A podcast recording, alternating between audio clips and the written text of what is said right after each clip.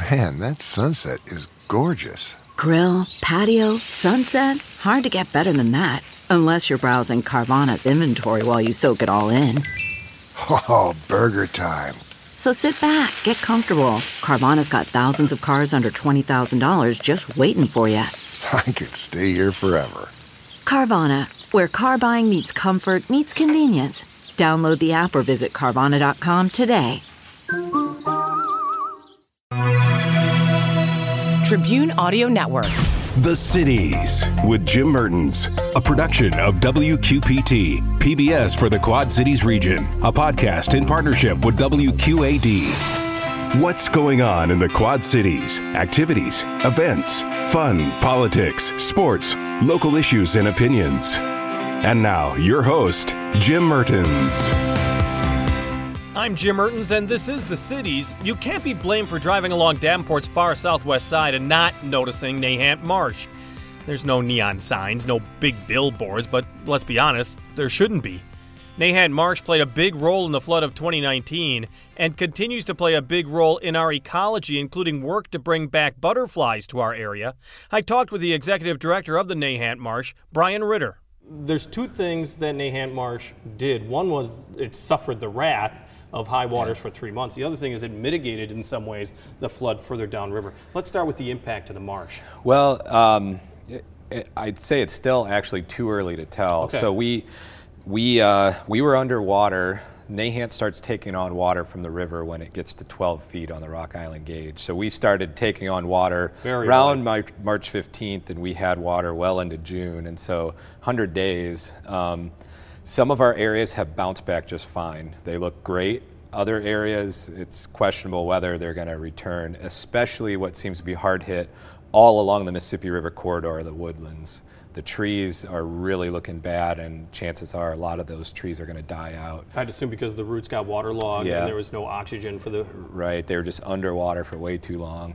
Um, in terms of our infrastructure, we did pretty okay. We, we were we had a ton of volunteers show up at the last second and help sandbag our building, which was incredible. It kept the water out.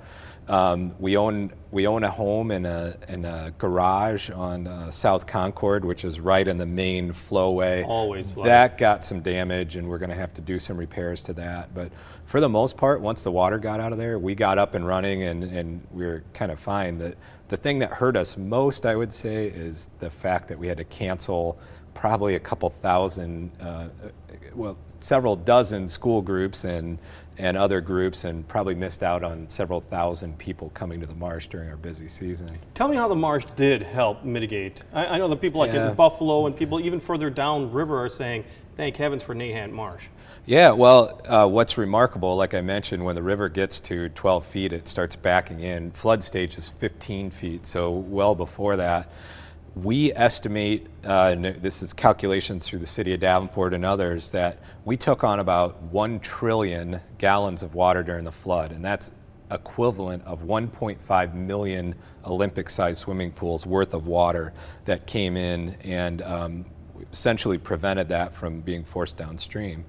Now, if you think about that, along Davenport's riverfront and Rock Island's riverfront, historically there would have been wetlands just like Nahant all over the place and uh, those have largely been filled in. So had Nahant been filled in, and it, there was the risk years Absolutely. ago, um, that all that water would have been forced into Buffalo, Andalusia, and other things. Well, and then you talk about the Mayor Frank Klipsch's uh, task force, and one of the things that they've been talking about is more natural ways to at least diminish the impact of mm-hmm. floods. You're never going to completely get rid of them, right. and and to allow for more wetlands and for more marshy areas. Right. i assume that's something, of course, you support. Yeah. Is there land for that? I mean, is there areas that you're looking at? Well, yeah, and at Nahant, you know, we we own 305 acres. Uh, there's probably another 400 acres of wetlands just in our neck of the woods that could be protected. And so we're definitely looking that direction. But um, it has to be a bigger has to be a bigger initiative across our entire landscape in the upper Midwest. Nahant is not going to save downtown Davenport by itself. Um, we need to look further upstream and figure out where those areas are that we can have the most impact by building wetlands. key also for the environment even when there's not a flood.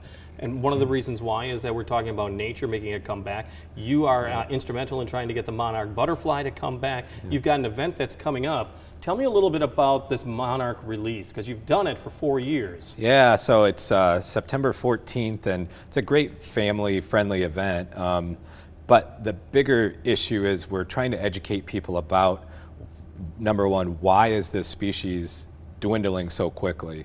The populations have dropped 90% in the past 20 years, and that's pretty alarming. Uh, it's it's kind of the canary in the coal mine, though. It is, isn't it? Monarchs are just the tip of the iceberg. But um, like I said, it's a family family friendly event. We're going to release over 200 monarchs that day, and when we release them, the families will have an opportunity to put a tag on them, and they can track that monarch's um, movement, hopefully all the way to Mexico. I, I find that so hard to. believe. I know you're, you're smiling because you know I am just. I can't believe it. So it's a little sticker on the wing of a monarch. It is. and you can track where that monarch goes with whoever finds the monarch at whatever that destination point is. Right. Yeah. So, it, and it has shows to have no impact on the monarch's flight or anything like that. It's a tiny little sticker. It's got an ID number on it, and it's got a place where you can log in. And so, if somebody finds that monarch down in Oklahoma or even Texas or Mexico, they can log that monarch in and say, "Hey, we found this here," mm-hmm. and then hopefully they re-release it and it can continue its journey. And so it's been a really effective way of monitoring monarch populations and their success or lack thereof.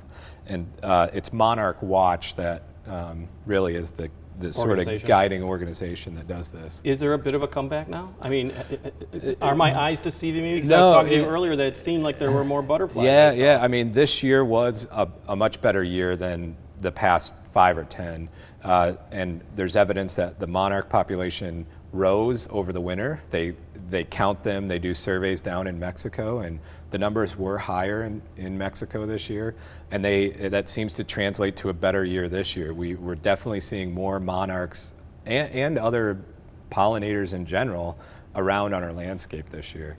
And I think it's a combination of different initiatives. There's a lot of people planting helpful plants and all those other things. There's more awareness, let's be honest. yeah. Because, I mean, there's been a big push don't just put lawns down, put Right. some type of uh, uh, plant life that'll help uh, the pollinators, such as bees and, as you say, butterflies. That, that's right. You know, if you think about it, in the United States, we have about 40 million acres of lawn.